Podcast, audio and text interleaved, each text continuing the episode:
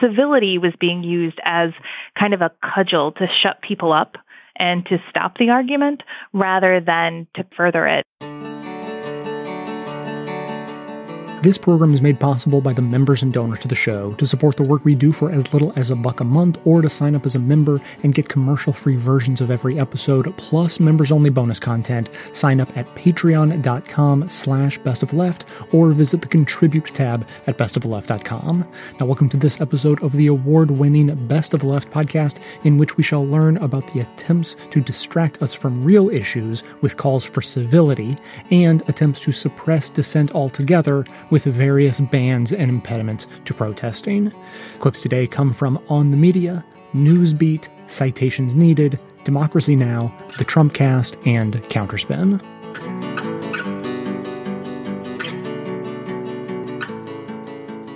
Ever since the 2016 election, we've been pondering the obliteration of our norms. But seen in the context of history, that's normal. The First World War, the Depression, the Second World War, jazz, rock and roll, the Vietnam War, alienation, and the Internet.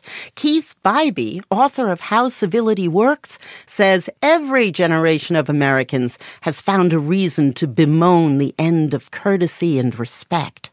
But the fact is, civility can be a tool of oppression. Jim Crow segregation was surrounded and sustained by a racial etiquette. Martin Luther King spoke about this quite eloquently in his letter from Birmingham jail. You don't call the wife of an African American Mrs. She always gets addressed by her first name. An African American male adult is never Mr. He is boy or John. In order to be a member of polite society defined by such a racial etiquette was to enact through your conventional good behavior a racial hierarchy. The sit-ins, which were in part efforts to change laws, were direct confrontations with that etiquette.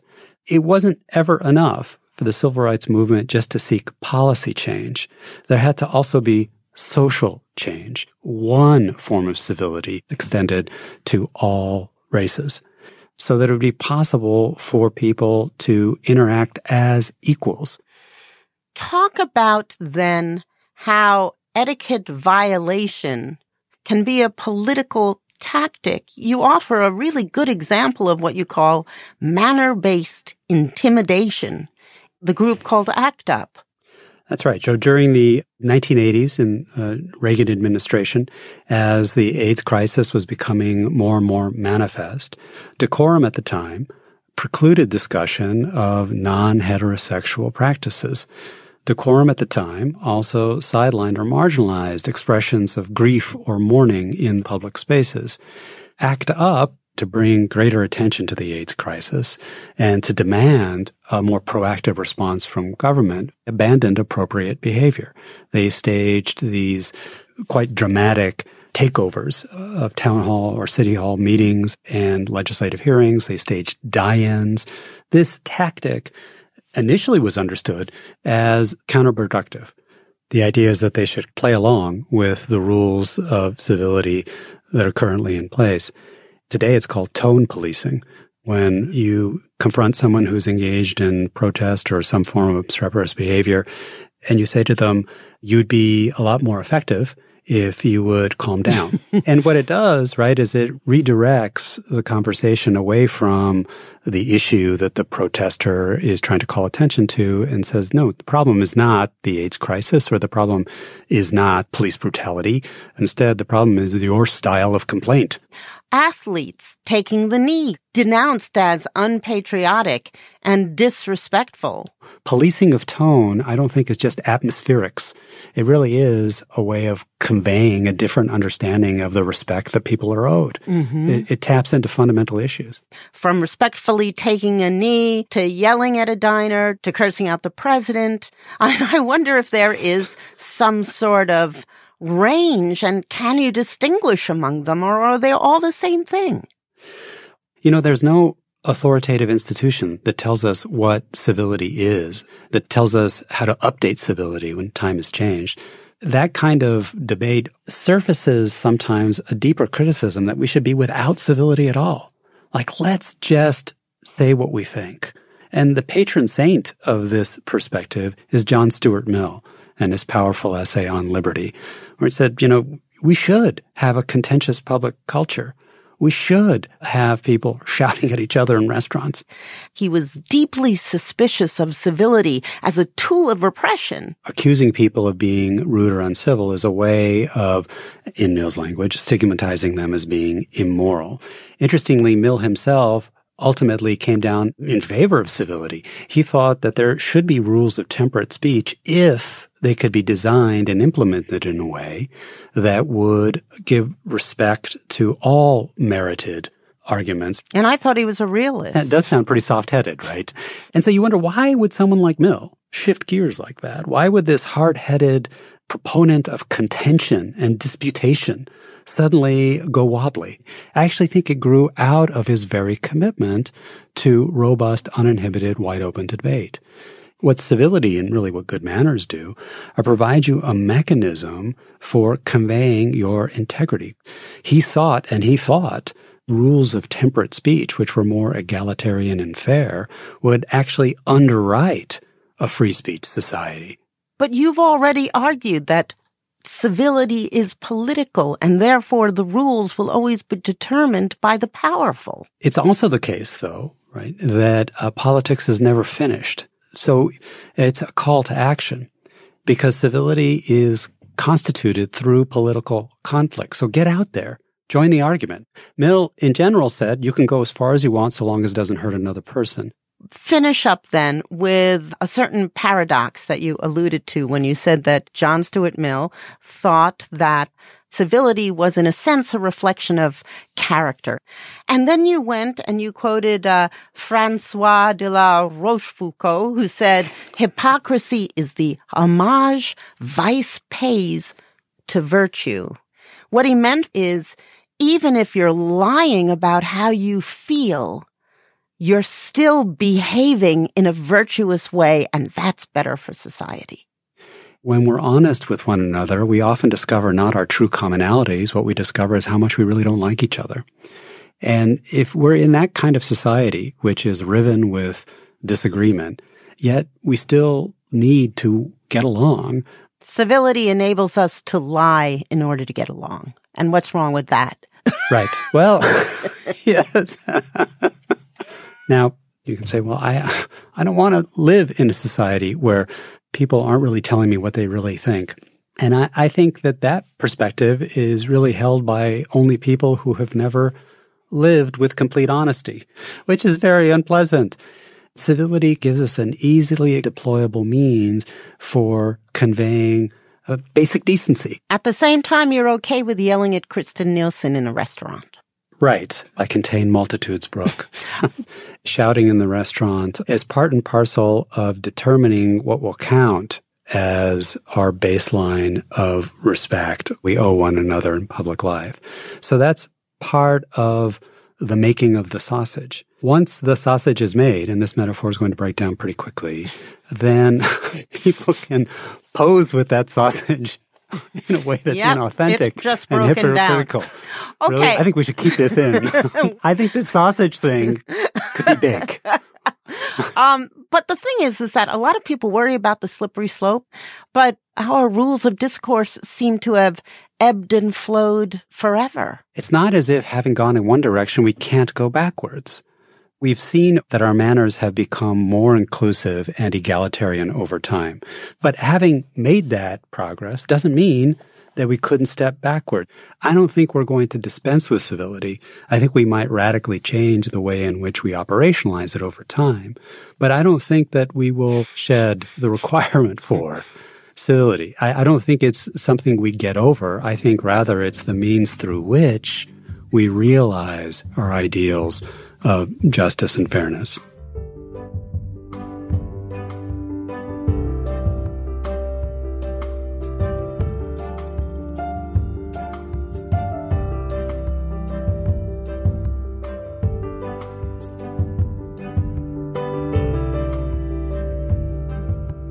Morton County Sheriff's Department. Hi, um, I need to report um, an assault. Okay, where did it occur at? Um, it's happening right now. Okay. Um, What it's town? it's on the um, sacred. Uh, it's up at uh, Standing Rock. They're innocent, unarmed people being attacked with water in uh, freezing cold temperatures. Um, Okay. unarmed people. It's happening right now. There are militia style police firing at point blank range with high powered mace um, on unarmed people. Who protects the, the people? I arrived in August of 2016. I had inadvertently sent my little brother and sister up there trying to get them to do something post college. And um, they pretty much uh, showed up, made a bunch of friends. And when I got there, they were like, hey, this is our big sister. She's going to take care of us. And all of a sudden, I had like 30 youth to care for. In that time, after the International Indigenous Youth Council was formed, we experienced our first act of violence directly from the uh, mercenaries that worked for the Dakota Access Pipeline, and they unleashed dogs on our women um, and men, and had um, dogs biting and making our people bleed. Are you telling the dogs to bite the protesters? The dog has blood in its nose and its mouth. And she's still standing here threatening You can't put your blame on the that's dog. You're an against evil your woman. own You can't animals. put your blame on the fucking That's dog. treatment against your own evil. You will live with that. That was in September 2016. In October, um, we had our first use of Brent militarized police force when they came to raid one of our prayer camps. They actually brought in tanks and um, these MRAPs, various, I guess, different weaponries, um, like these loud sound um, equipment monitors that emit this really awful, awful noise that kind of make you want to drop to your knees and you lose all your equilibrium. have to use uh, headphones or earphones because they have a, a sound gun that they turn on ever in, intermittently, and it freaking hurts. They also brought in water tanks that they didn't end up using until November. At another point, they escalated from um, the mace that they had been using to tear gas, from the tear gas to the concussion grenades that they shot into the crowds at people. Um, they were shooting military grade beanbags at us, um, rubber bullets. We also had several instances of uses of water cannons. Actually, the water, they were pumping the water that we were trying to protect into these water cannons to shoot them at us in negative 25 degree weather in the middle of November. It, it seemed like what started with, you know, attacks on us from these mercenaries that had been hired by the pipeline companies then escalated to the involvement of the local and state governments, um, the state sanctioned violence, which then moved into inviting police and law enforcement from five neighboring states that then came in support with the National Guard to stand against a bunch of natives in moccasins fighting to protect water. There were a lot of people, water protectors, activists, allies who gathered near the Standing Rock Reservation in North Dakota to challenge a pipeline that was being built by the government there through the water of the tribe and creating a lot of other environmental problems. The state and local police reacted quite seriously by surveying and by trying to shut down the protests. The FAA also enacted what are called no fly zones to limit the ability of drones and other media to document what was happening, especially around some of the biggest police activity um, that was happening on the ground. The protests were successful in stopping the permit for a bit, but then ultimately the construction continued. And not only the protesters were arrested and affected, but also individuals who were there to document the protests, including reporters like Amy Goodman and also indigenous reporters. There is an arrest warrant out for journalist Amy Goodman because she had the audacity to be a journalist. She was reporting on the Dakota Access Pipeline and the Native Americans that have been protesting it, reporting on dogs being geared toward uh, some of the protesters in a violent fashion. She got arrested for trespassing.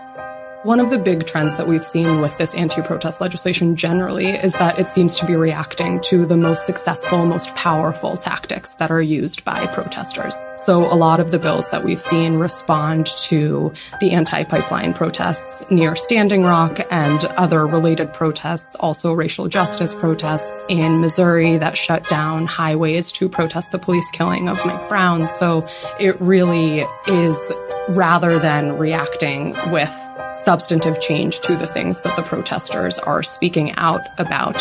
It looks like state legislators are reacting to the tactics and trying to make that attempt to make their voice louder actually quieter, making it harder for them to speak out and talk about the things that they find troubling in society.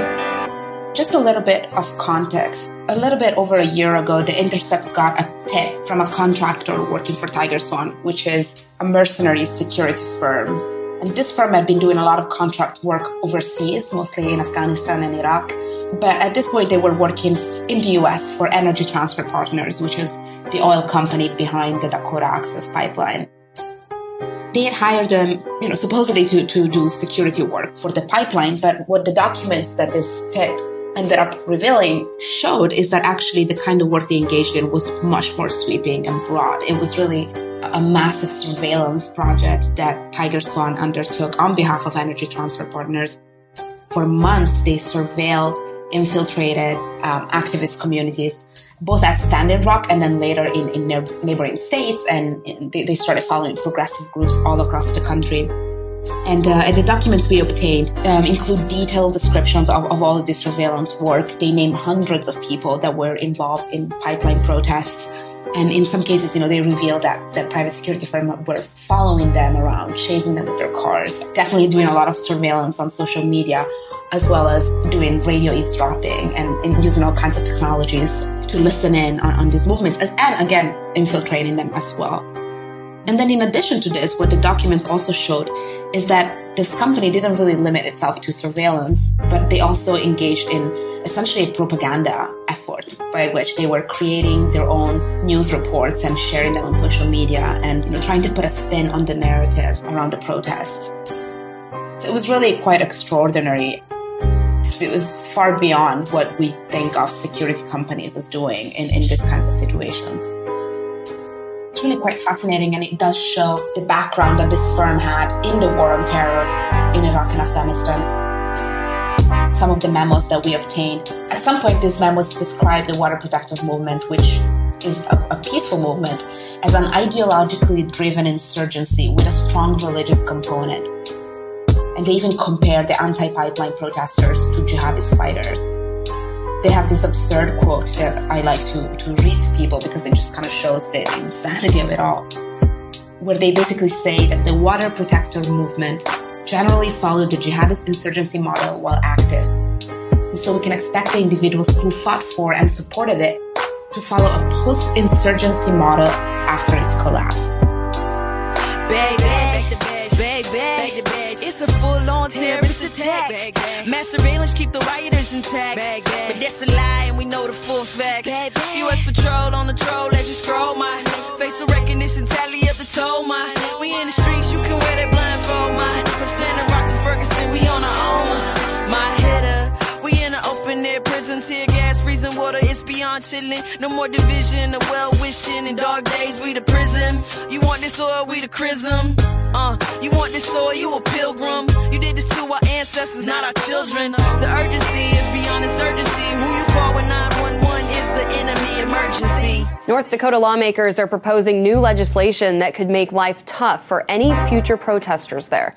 That legislation includes an exemption if motorists accidentally injure or kill a protester by running over them on the road. It comes after months of rallies against the Dakota Access Pipeline and confrontations with police. As far as any protest bills that have been introduced in North Dakota, I mean they're not they're not just there. Here um, in Minnesota, the state that I'm currently in, they're introducing um, anti-protest bills as well because people here are gearing up to fight Line Three. Um, we have anti-protest bills in Virginia because they're fighting, I think, the transatlantic pipeline out there. We have anti-protest bills going up in Canada because they're fighting Kinder Morgan. You should leave because those seats you sitting in will be replaced by somebody who will Shut it. The angry crowd erupted after the House Civil Law Committee approved a bill which would allow protesters to be sued to recover costs for what the bill calls illegal demonstrations. Most of what we've seen has been state legislation, and that is actually where most of this change can happen. So that's really the level to watch because most laws that have to do with protest, they come in the form of criminalizing or adding penalties to things like trespass and obstruction of traffic. And those are things that are criminalized generally at the state level. We see that even in the specific terms of the legislation, where they really try to mischaracterize this peaceful protest as economic sabotage or economic terrorism, completely misconstruing what these folks are doing and using language, which is obviously incredibly powerful, to change the way that protesters are seen in people's minds and how protesters may even be willing to perceive themselves in terms of, you know, worry about associate themselves with something that they don't believe themselves to be associated with.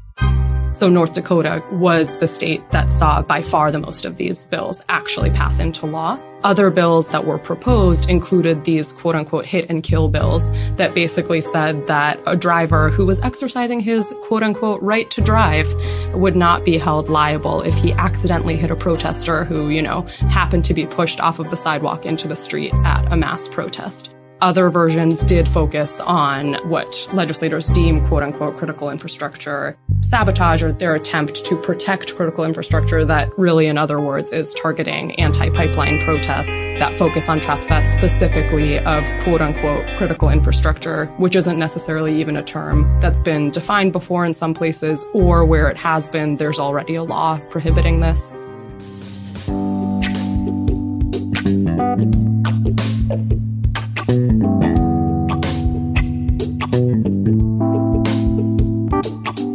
Today's episode is sponsored by Bolt, the security as a service company that is your one stop shop for online security.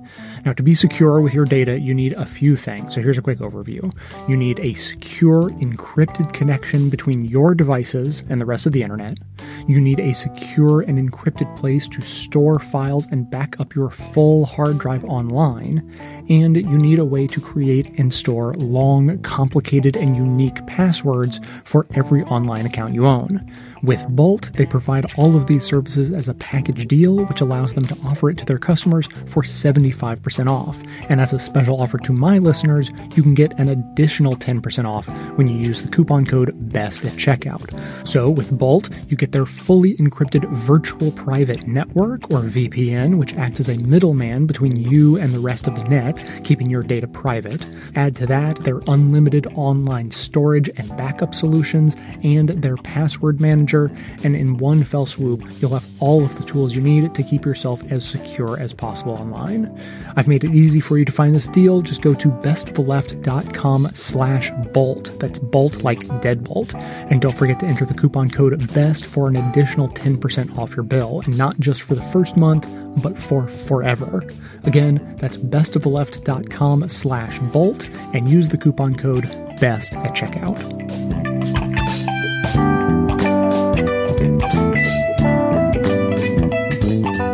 there's a general editorial instinct to want to downplay calling things bad things. So we saw this with NPR, um, who is the worst at this because they're so obsessed with not looking like they're the liberal media. They had on their spokesperson to explain why, on Morning Edition, to explain why they never call Trump's lies lies or refer to Trump as a liar. Uh, she said that she went to go look at the definition of Oxford English Dictionary to seek the definition of lie, which she said was, quote, a false statement made with intent to deceive. And then she went on to say, quote, intent being the key word there, without the ability to peer into John, Donald Trump's head, I can't tell you what his intent was. Right. I can tell you what he said and how that it squares or doesn't square with facts. Now, by this standard, of course, you could never call anyone right, a liar. Right without knowing what their intention is which means that actually actually the only way you could like be a liar is if you call yourself a liar because you knowingly lied. Right. Lots of terms in the english language involve theory of mind. They involve mens rea of some kind right? You're you're assuming a degree of ill intent by using what you know normal human beings do which is pattern recognition which is after the hundredth time trump has been corrected on something or the thousandth time he's lied and he kind of winks and nods at the camera that knowing he's lying and sort of even will tell you he's lying that like I think we're in this safe spot now where we can call it a lie. But because of this civility fetish, because there are people in the media who can't look like they're partisan or they're overreaching or too, God forbid, the I word, ideological, we routinely come to these terms and these labels that are on their face deeply inadequate to describe the forces that are that have emerged on the right, which is an ideology manifested by Trump, but not limited to him, that is increasingly able to take this fetish, to take this fear, and to use it to their advantage. Um, just as they have with you know free speech absolutism, which you know obviously Richard Spencer just admitted was a wedge to create space for Nazi ideology. They've taken the civility fetish and completely dunked on liberals and Democrats, whose only recourse is more fact checking and more sir sir sirism. Yeah, the, it seems like the idea that agreeing to disagree is basically the the highest order of partisan politics for the media and also for a lot of politicians. As if basically all of this is just like a matter of of rhetorical flourish or like witty repartee instead of politics having like actually very real implications for the people who live and die under the rather uncivil bombs that are dropped on them and the very uncivil threats that are made about overthrowing countries and, and uncivil policies that encourage families to be like torn apart from each other or land to be destroyed by extractive policies. These are real things that are not civil, but as long as you kind of don't use bad words and don't call names, then basically it's deemed to be totally reasonable, regardless of the actual implications of this stuff. We saw this most, I, I think the Twitter terms of service is a really great distillation of this concept, Yeah. which is to say, decency and civility appeals are almost always about protecting people in power because the oppression, subjugation, and condescension of and abuse of those out of power is simply factored into the equation. And I thought a really Yeah. uh, fascinating example of this was so Twitter updated their terms of service last year, and this is their terms of service for for violence calls for violence, right? It, yeah, this is calls for violence, which are a violation of the terms of service for Twitter. But they said, "quote." Groups included in this policy will be those that identify as such or engage in activity, both on and off the platform, that promotes violence. This policy does not apply to military or government entities. So Twitter's terms of service specifically has a carve out Yeah. for people in power. So you can post something saying, and this has obviously happened several times, we need to bomb Iran, or we need to uh, shoot protesters in Palestine, or we need to uh, have regime change in North Korea, or we need to have a coup in Venezuela. That that is acceptable Right. forms of provocation. Those are all completely civil discourse. Right, but telling you know Jeff Bezos or Donald Trump to go you know sit on a on a bicycle without a seat that that's promotion of violence. Now, of course, in the former uh, example, my words are far more likely to actually affect violence, which is to say. A high status person advocating op ed in the Washington Post, coup regime change, that in the aggregate, that has far more actual material effect than you know, someone telling the president to go fuck himself, or someone telling a high status journalist that that they should be removed from society or some sort, delete your existence, or some sort of Right. thing that's gotten people suspended. Now, without focusing too much on Twitter, I do I do think that that that asymmetry and the sort of complete formal codification of the protection of power as a way of policing, you know, civility or, or norms is a really finite and sort of, I think, unequivocal example of how these concepts are meant to indemnify power. They're meant to protect power. Right. Um, and another example of this was was a piece written in the Atlantic in uh, August of last year. It was a twelve thousand word sort of magnum opus by a writer named Kurt Andersen about the the descent of America into conspiracy theory. That there was this radical fringe on both the right and the left that had ruined the country. Now, it's worth noting that the biggest conspiracy theory of our generation, your, you and my generation, is the idea that Iraq helped do 9/11, Right. Which, of course, fits the which which fits the textbook definition of conspiracy: cherry picked evidence, paranoia. Right, right. Literal collusion between Yeah. these like evil entities conspiring together Without against evidence, the, against um, the, the noble United States and its people. Right. So this is a textbook definition of a conspiracy theory. Turns out not to be true, as as most conspiracy theories definitionally don't. This was omitted from his twelve thousand word official history, and of course, the reason why it was is the person who edits him, the managing editor the head of the Atlantic, Jeffrey Goldberg, was the number one promoter of this conspiracy theory. right. Whoops. Uh, now, and then he says over and over again in the, in the piece that he uses these ableist and kind of tautological labels, crazy, insane, delusional, to speak about what he calls postmodern leftist, the anti-war left. He, he claims falsely that the uh, Weather Underground set off, quote, thousands of bombs in the early 70s. The total number of bombs that were set up by all terrorist groups in the United States was 400, right, uh, 540. Right. But the point is to sort of say, oh, there's these loony crazies who sort of gone too far. Yeah. And what what's never really reconciled is that through this time period, one is this raises the question of was it considered crazy or insane or delusional to kill three million Indo-Chinese in Vietnam? Was the CIA's use of you know torture and and coups and dirty wars and executions are these things considered crazy?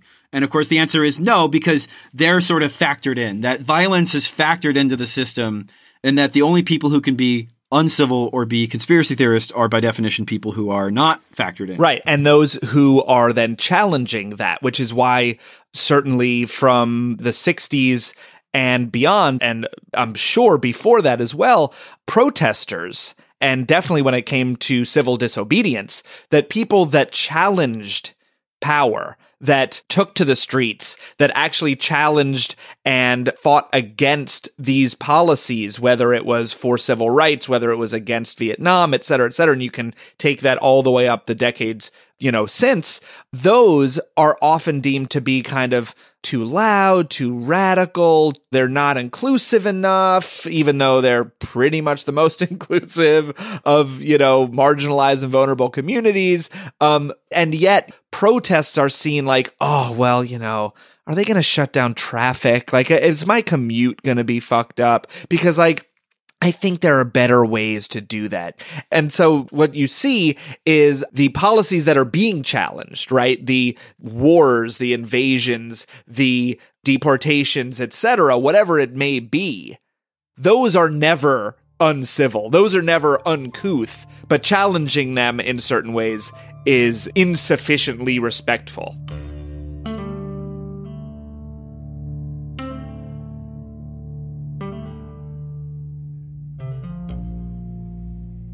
In these dark times, there aren't a whole lot of unambiguously positive things you can do to make the world a measurably better place, but there is at least one piece of low hanging fruit that I always recommend. To help with our shift to a renewable energy future, we can sign up for renewable energy in our homes and offices. Depending on where you live, renewable energy may even be cheaper than the old fossil fuel sources, and of course, you only have to sign up once and reap the rewards effortlessly indefinitely. If you live or work in New York, Pennsylvania, New Jersey, Maryland, DC, Delaware, Illinois, Massachusetts, or Ohio, you can sign up with the clean energy company I've partnered with, Clean Choice Energy. To sign up and support the show by letting them know that I sent you, just visit cleanchoiceenergy.com slash best. You can easily find that link right in the show notes on the device you're using to listen right now, or you'll find it on the sidebar of the homepage at bestoftheleft.com. It'll make you feel good every time you see your electricity bill, so don't wait. There's nothing stopping you from signing up to use renewable energy right now, and it's easier than you think. Again, visit cleanchoiceenergy.com slash best to get started. When it comes to energy, energy, now you have a choice.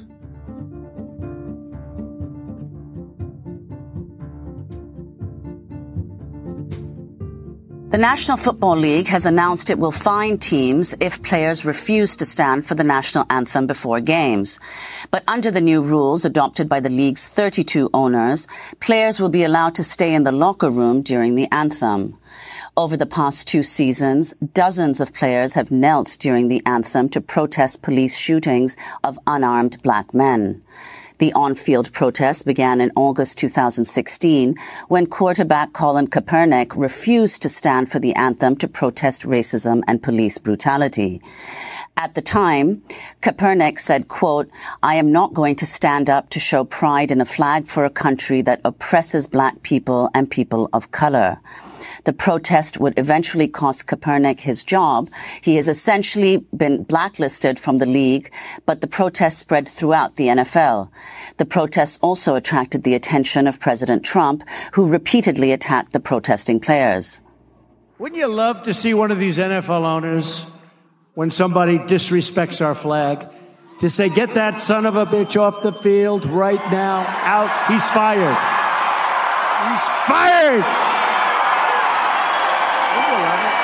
President Trump has praised the NFL's new rules, saying the league is, quote, doing the right thing. Meanwhile, filmmaker Michael Moore tweeted, Oh, NFL, I love you. What better time to curtail free speech than during the national anthem? USA, USA, USA, back in the USA. To talk more about these stories, we're joined in Washington, D.C. by Dave Zirin, sports editor for The Nation magazine, also host of Edge of Sports. His new piece is titled, The Real Reason NFL Owners Want to Punish Players for Protesting During the National Anthem. Um, okay, what's that? That real reason, Dave? Uh, the real reason, Amy, is about controlling labor and controlling the NFL workforce. I think that what Colin Kaepernick started in the NFL represented the greatest threat to institutional power in the National Football League. And that institutional power is ownership power that we've seen since the dawn of free agency 25 years ago. They were saying to NFL owners that we will not behave the way you want us to behave. We are going to show fans what we have going on between our ears, not just between our pads. And we are going to stand up for what we believe believe is right, namely a movement against police violence and a movement against racial inequity. And that's something that I think scared the pants off NFL owners who there are no black NFL owners and all except one are white billionaires. And this was a moment where NFL players were saying, wait a minute, you can't just treat us like pieces of equipment. You can't just treat us as future concussion victims. We're going to stand up and say what we believe and we are going to use our platform to do so. And this is the reaction. This is the the backlash. These are the conservative NFL owners saying, we are going to quash your free speech, your constitutional rights, your voice in the name of quelling a labor upsurge in the National Football League. Well, I want to ask about President Trump's uh, uh, role in this controversy. This is President Trump speaking to Fox and Friends this morning. Well, I think that's good. I don't think people should be staying in locker rooms, but still, I think it's good. You have to stand proudly for the national anthem. Well, you shouldn't be playing. You shouldn't be there. Maybe you shouldn't be in the country. You have to stand proudly for the national anthem. And the NFL owners did the right thing if that's what they've done.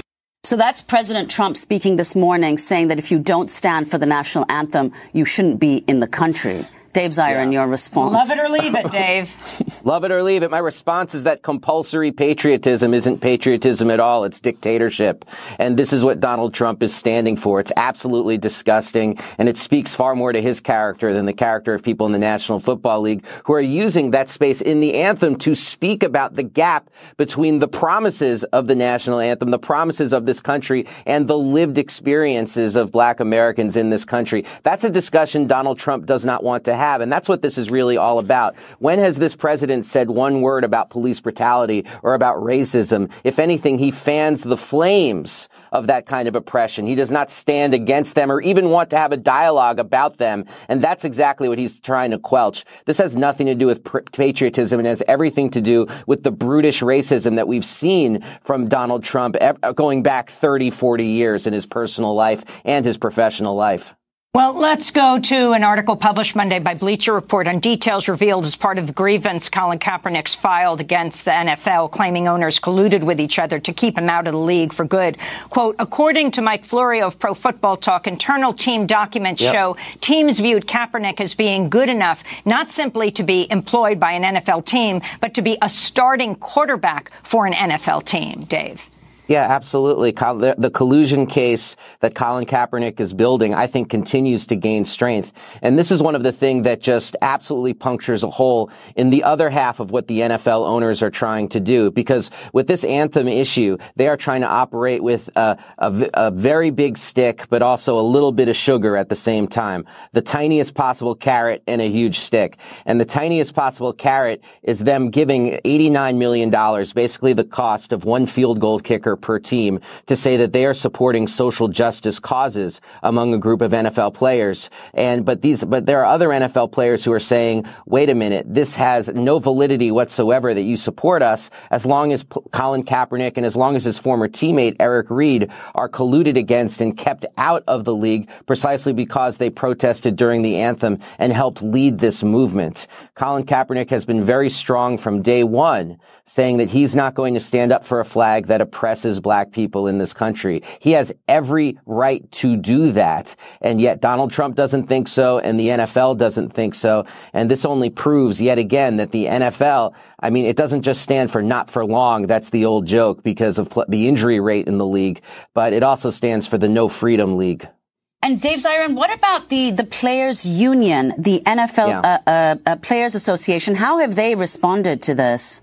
Well, th- this is why I think what the NFL did yesterday was basically put out a fire with kerosene uh, because the NFL Players Association is absolutely incensed uh, because they were not brought to the negotiating table to speak about this issue. So they put out a blistering statement about what the NFL and the owners are trying to do with this issue. And it, it's really rare you get something that incendiary from the NFL Players Association. They are absolutely furious. Now, NFL owners will say that they have the right to change the anthem policy unilaterally, but that doesn't change the fact that it's also written into the collective bargaining agreement that players have the right to use that space as they would like. Uh, in addition to the NFL Players Association, several journalists, myself included, uh, have heard from players who have said that they did not think of protesting during the anthem or they were largely done with doing that until the NFL came out with what they said. And now uh, there's talk about about huge groups of players staying in the locker room during the anthem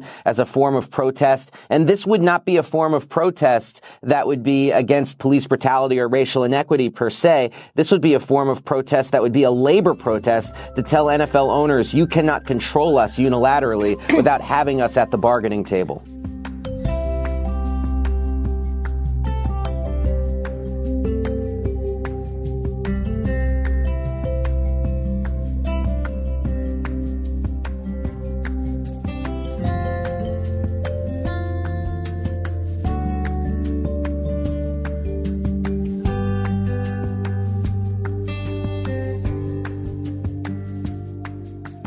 Talk this question of civility and its presence in American history, we're going to speak with Nicole Hemmer, author of Messengers of the Right, Conservative Media and the Transformation of American Politics, an assistant professor at the University of Virginia's Miller Center of Public Affairs, and co-host of the Past Present podcast. Hi, Nicole. Welcome to Trumpcast. Hey, Jamelle.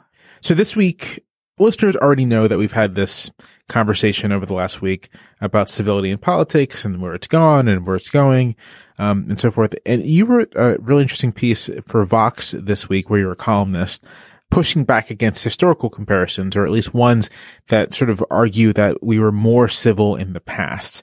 So could you, could you speak a, a little bit about those comparisons and what you find wrong about them? Right. So one of the big comparisons that was being made was about Martin Luther King, that King would have embraced civility over disorder, incivility, or being mean to people. And in many ways, I saw kind of the recreation of the same arguments that were being used against King back in the 1950s and 1960s, that civility was being used as kind of a cudgel to shut people up and to stop the argument rather than to kind of further it. And what I mean by that is that back when King was pioneering his methods of direct action, when he was engaging in civil disobedience, he wasn't considered civil at all in that time. In fact, he was constantly being called upon to be more civil, to stop disrupting things, to just wait for um, for the law to work or for arguments to work, and not to keep um, instigating these moments of, of riots or violence or mayhem. To stop being an agitator. King himself, even though he, he did believe very strongly in nonviolence, not just as a tactic, but as a way of life, he believed you should be civil, not only he, that you should be nonviolent, not only in your actions, but in your words, um, was in many ways aware of the ways that civility was used to shut protests down and to prevent justice rather than to further it. So I think it might be worth stepping back from here a little bit and trying to parse what exactly we mean these days when we talk about civility, because the, precip- the precipitating incidents for this conversation were the sort of public shaming of several Trump administration officials, and then at the uh, the restaurateur in Lexington, Virginia, who asked uh, Press Secretary Sarah Huckabee Sanders to leave her restaurant, um, and that that then prompted a whole conversation about whether that's appropriate, whether it's it's uncivil to um, use those actions. But it, it's unclear to me what what people mean by civil, right? Like, is it simply being calm? Is it simply being sort of polite, or is there is there some other argument about sort of the role of politics and civil society that's going on? So I think that this is actually a big part of the problem. And this is why the red hen case being the center of this conversation is so confusing. Because if you look at the actions of the owner and the people at the red hen, they were incredibly civil in just about any way you could define the word, right? They very calmly call Sarah Sanders aside. They explain to her very calmly what, what their reasoning is for not being able to serve her. They comp her her meal and then they don't say anything about it, right? They don't run to the press and say, you know, look at what we did to Sarah Huckabee Sanders. Um, and so that makes this a particularly odd case for it. But at the same time, I think it helps us understand the way that civility can be used as a kind of a wily weapon against any sort of activism or speaking out, right? I mean, what happened here?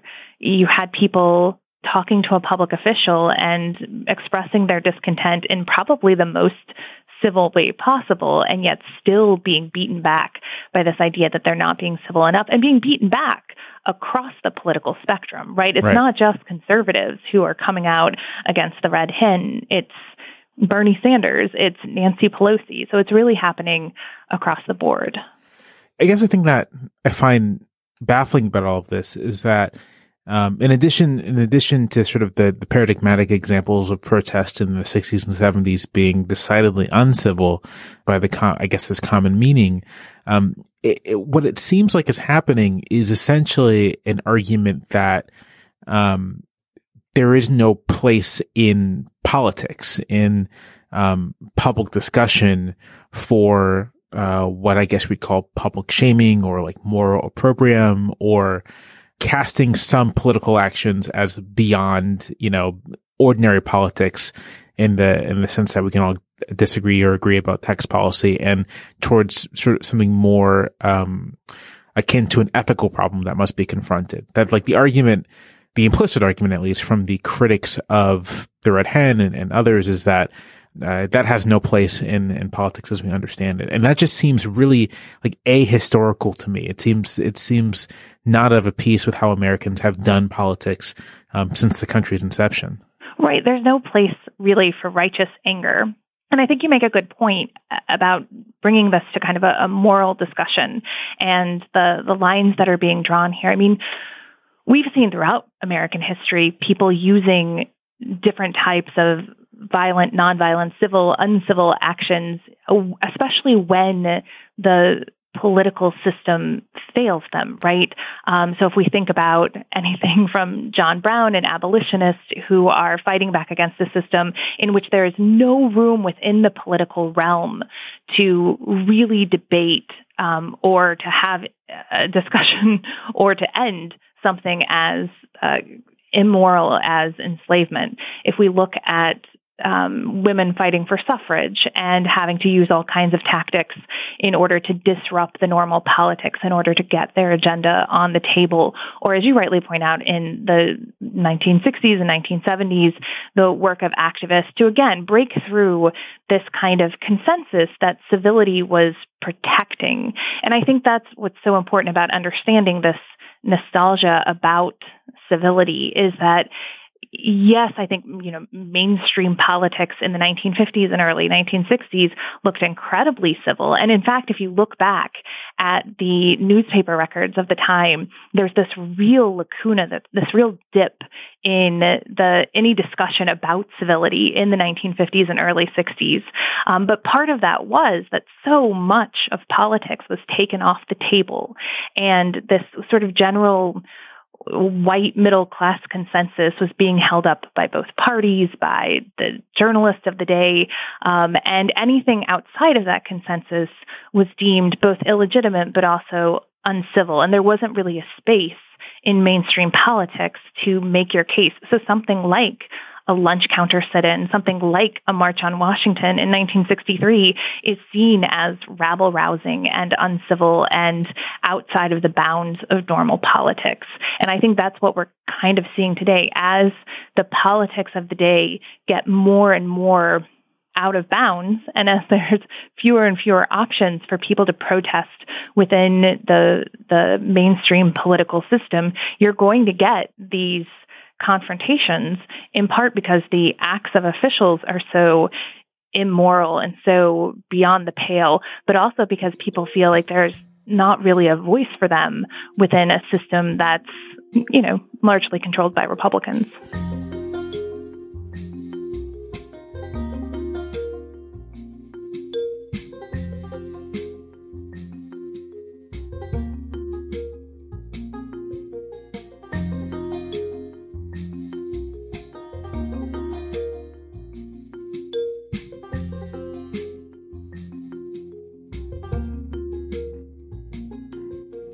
A Washington Post poll from July 2017 found that one out of every three Washington DC residents said they'd taken part in a protest against Donald Trump since his inauguration.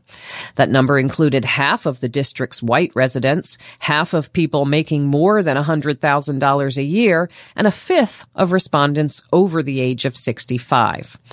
As more and more people go out in the street, states are rushing to criminalize that resistance.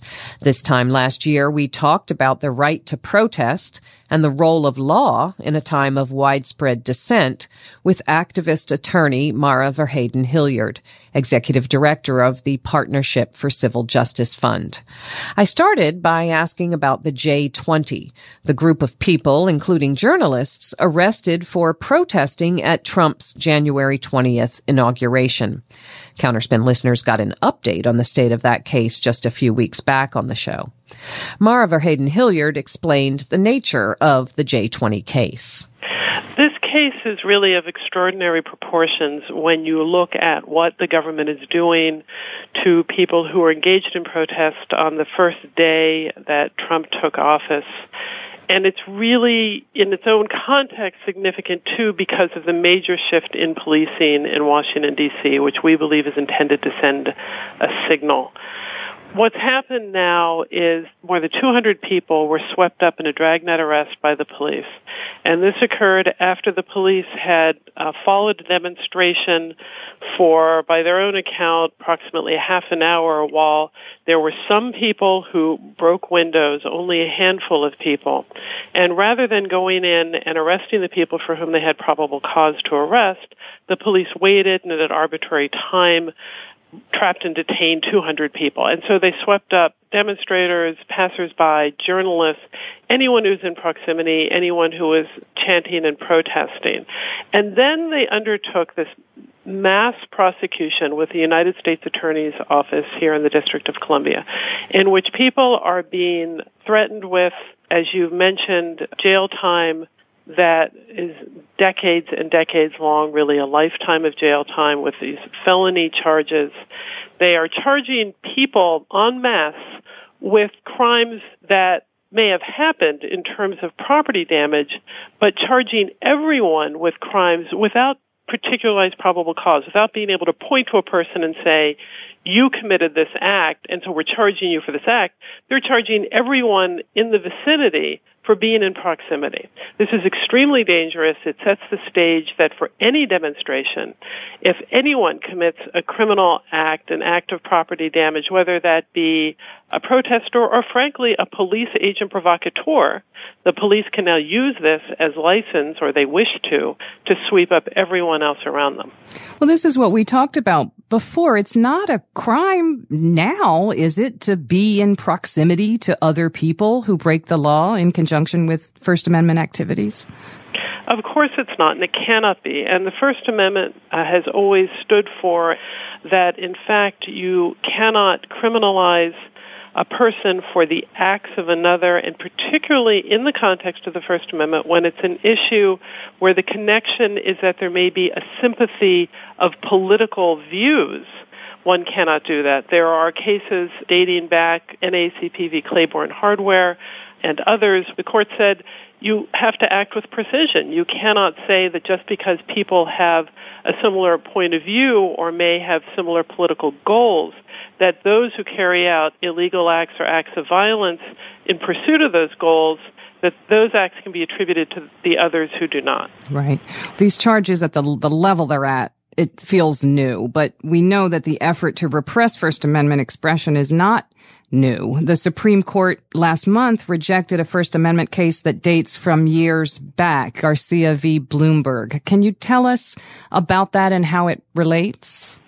The Garcia v. Bloomberg case comes from the Occupy demonstration of 2011 when 700 people were peacefully marching, compliant with police orders. Uh, there was no violence, and as people marched, the police escorted the march. The police themselves closed the Brooklyn Bridge roadway to vehicular traffic. The police and police commanders themselves opened up the roadway to pedestrian traffic. It is the police and police commanders who led the demonstrators onto the roadway of the Brooklyn Bridge. And once those demonstrators had flowed and followed behind the lead of the police, the police stopped the march, trapped them from behind, mass arrested 700 people. When we litigated this case, we won at the district court level we won at the Second Circuit, in fact. And then Mayor de Blasio, who had taken office, frankly, running on an Occupy ticket, mm-hmm. had the court reevaluate the ruling, and the court, in an extraordinary measure, reversed itself. And we took this case up to the Supreme Court. The Supreme Court just last month determined that they would not hear it obviously lots of folks are taking their lead from this and kind of joining on this bandwagon. We have a spate of anti-protest legislation around the country. Even UN experts are issuing alarmed statements now. Some 20 states have passed or tried to pass laws allowing protesters to be charged with conspiracy, increasing penalties for blocking streets, even protecting drivers who run protesters over, banning masks and hoodies. I mean, is anyone really confused that the intent of these rules is to quash dissent? And doesn't that thinly veiled intent matter? It's clear that there is an effort around the country to try and, through legal means, although we would consider them illegal means, right. curtail people's fundamental First Amendment rights to gather together in the streets, uh, to be able to speak out in unified action. I do think, as much as we're seeing these kinds of restrictions imposed and these rulings that at the same time it can obviously have a chilling effect on people. The reality is that people do always come out and mm-hmm. people will continue to come out. And, and while this may be intended to have a chilling effect, it is really crucial that people stand up and speak out for what they believe in.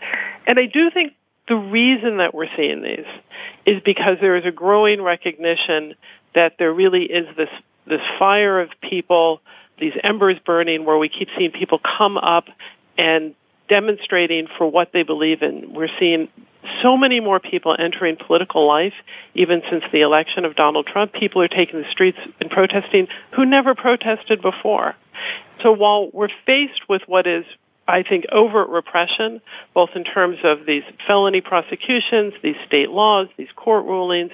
We also are faced with the fact that there are millions of people who are engaging in political protest and political organizing who have never done so before. And that's a force that really can't be stopped.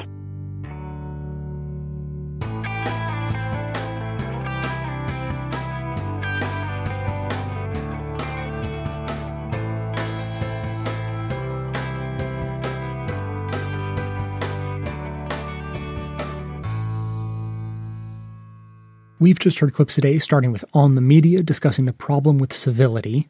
Then we heard part of the criminalizing protest musical montage put together by the Newsbeat podcast. Citations Needed then discussed what they termed the civility fetish. Democracy Now! spoke with Dave Zirin about the NFL's new policy banning on-field protests during the national anthem. The Trumpcast explored the historical context of civility being used as a cudgel. And finally, we just heard Counterspin discussing the new swath of efforts to criminalize protest. For further exploration on the subject, I recommend listening to the full episode on criminalizing protest from our friends over at Newsbeat. We only heard a portion of it here today, but the whole thing is worth your time, so check that out. As always, you can find links to each of these segments in the show notes for easy reference and sharing. And now, we'll hear from you.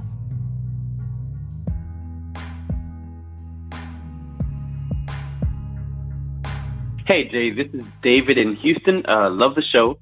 I have a quick question, I guess. I've been hearing a lot about universal basic income, and I think it's an awesome idea, except for one thing. Uh, and I'm hoping you can you can help me figure this part out, or at least get past it.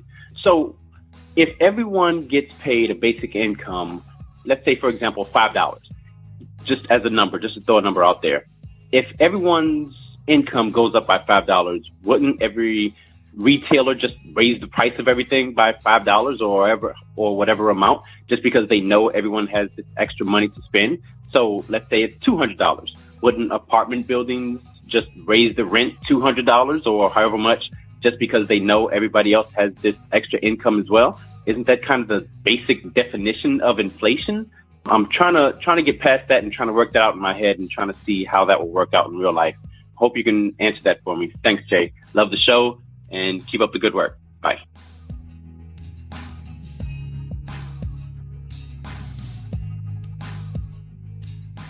Thanks for listening, everyone. Thanks to the volunteers who help gather clips to make this show possible. Thanks to Amanda Hoffman for all of her work on our social media outlets and activism segments. And thanks to all those who called into the voicemail line. If you'd like to leave a comment or question of your own to be played on the show, you can simply record a message at 202-999-3991. So a quick answer to the voicemail about whether or not a universal basic income would create massive inflation this is not a stupid question by by any stretch, but it is a frequently asked question. So you could easily dive into a million different articles or watch a bunch of videos on YouTube. Uh, the, the, the question has been answered. So I'm just going to give a super quick overview and then direct you to uh, an article where you can get way deep into the weeds. So first of all, the macroeconomic perspective, the answer on how inflation happens is like if you create money out of nothing, as the Fed does, but if you create a whole bunch of money out of nothing, then there's more money, but the same amount of stuff, the same amount of demand, all of that, then each dollar is worth less because there are more of them, right? And so basically, in a universal basic income concept, that's not what you're doing you're not printing money. You aren't creating more dollars. So each dollar doesn't change its value. It just changes its location because universal basic income projects concepts are built on taxing the rich either directly, consistently or taxing the rich and creating sort of a permanent wealth fund that owns like America basically that pays dividends. And, so, you know, there are lots of different ways you can do it, but the idea is you redistribute wealth and that wealth pays dividends forever.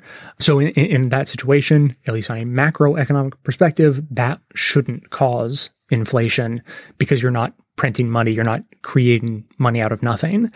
And one example that this article, you know, unsurprisingly, there's an article, wouldn't unconditional basic income just cause massive inflation?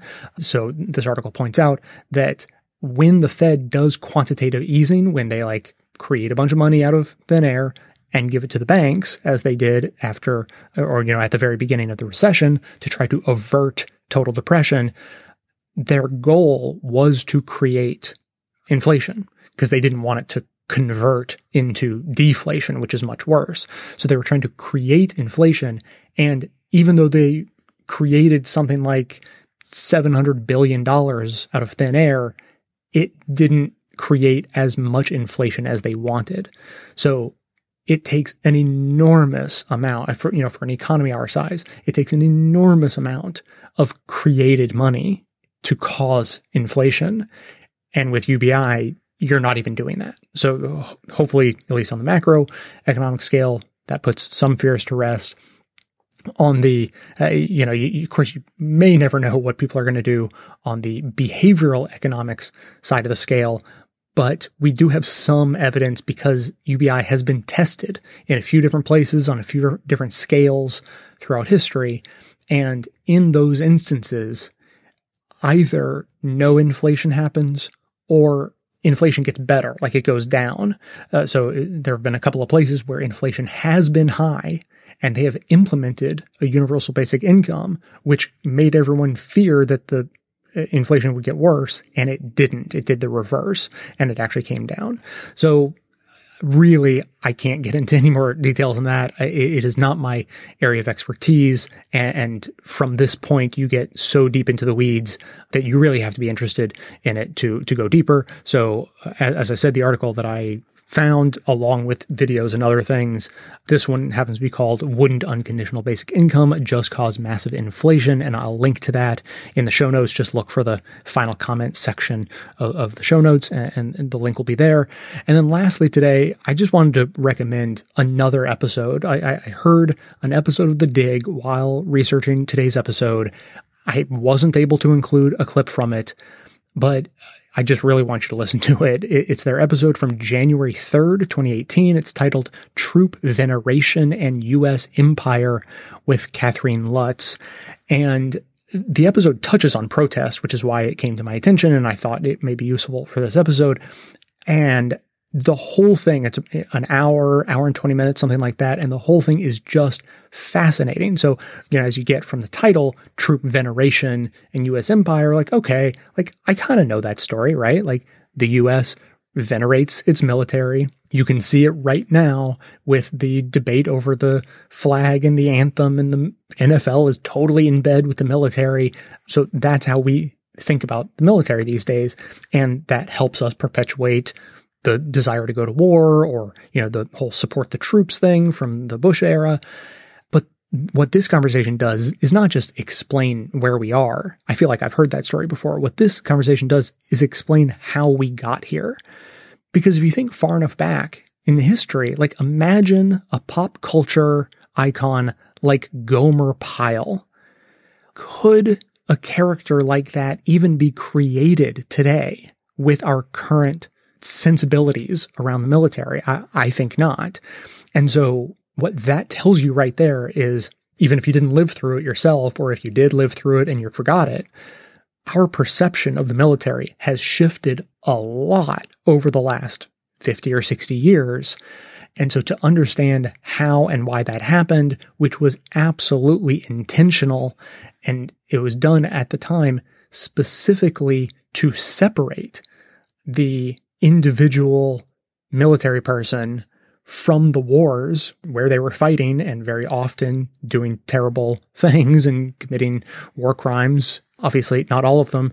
The point is that the United States usually has policies of going and fighting wars that they shouldn't be fighting. So they send these people off to do that dirty work and things go terribly wrong. And so in order to sort of deflect away from focusing on what the war is and what we're doing and why, the entire narrative has been shifted to focus on the individual soldier, the individual Marine, and so forth. And as a society that loves to focus on individualism, that was a very compelling message. As I said, I mean, the, the, whole conversation is great. I can't possibly reiterate it here. I, I, think there is a clip or two from it I will be able to pull and, and, use in the future, but I can't do it justice. You should just go check out the whole thing. Again, uh, the show is called The Dig. The episode is from January 3rd, 2018. I wish I could just say go pull it up in their podcast feed, but they only have 50 episodes in their feed, and that's the oldest one. So as soon as they release a new episode, which might even happen by the time you hear me saying this, it'll get pushed off the bottom. So for this also, I'm going to leave a, a link directly to the web page where you can find this episode in the show notes under the final comments section. So that's going to be it for today. As always, please keep the comments coming in the number to dial 202-999-3991. Thanks to everyone for listening. Thanks to those who support the show by becoming a member or making donations of any size at patreon.com slash best of the left. That is absolutely how the program survives. Of course, everyone can support the show just by telling everyone you know about it and leaving us glowing reviews on iTunes and Facebook to help others find the show. For details on the show itself, including links to all of the sources and music used in this and every episode, all that information can always be found in the show notes on the blog. So, coming to you from far outside the conventional wisdom of Washington, D.C., my name is Jay, and this has been the Best of the Left podcast, coming to you every Tuesday and Friday, thanks entirely to the members and donors to the show from bestoftheleft.com.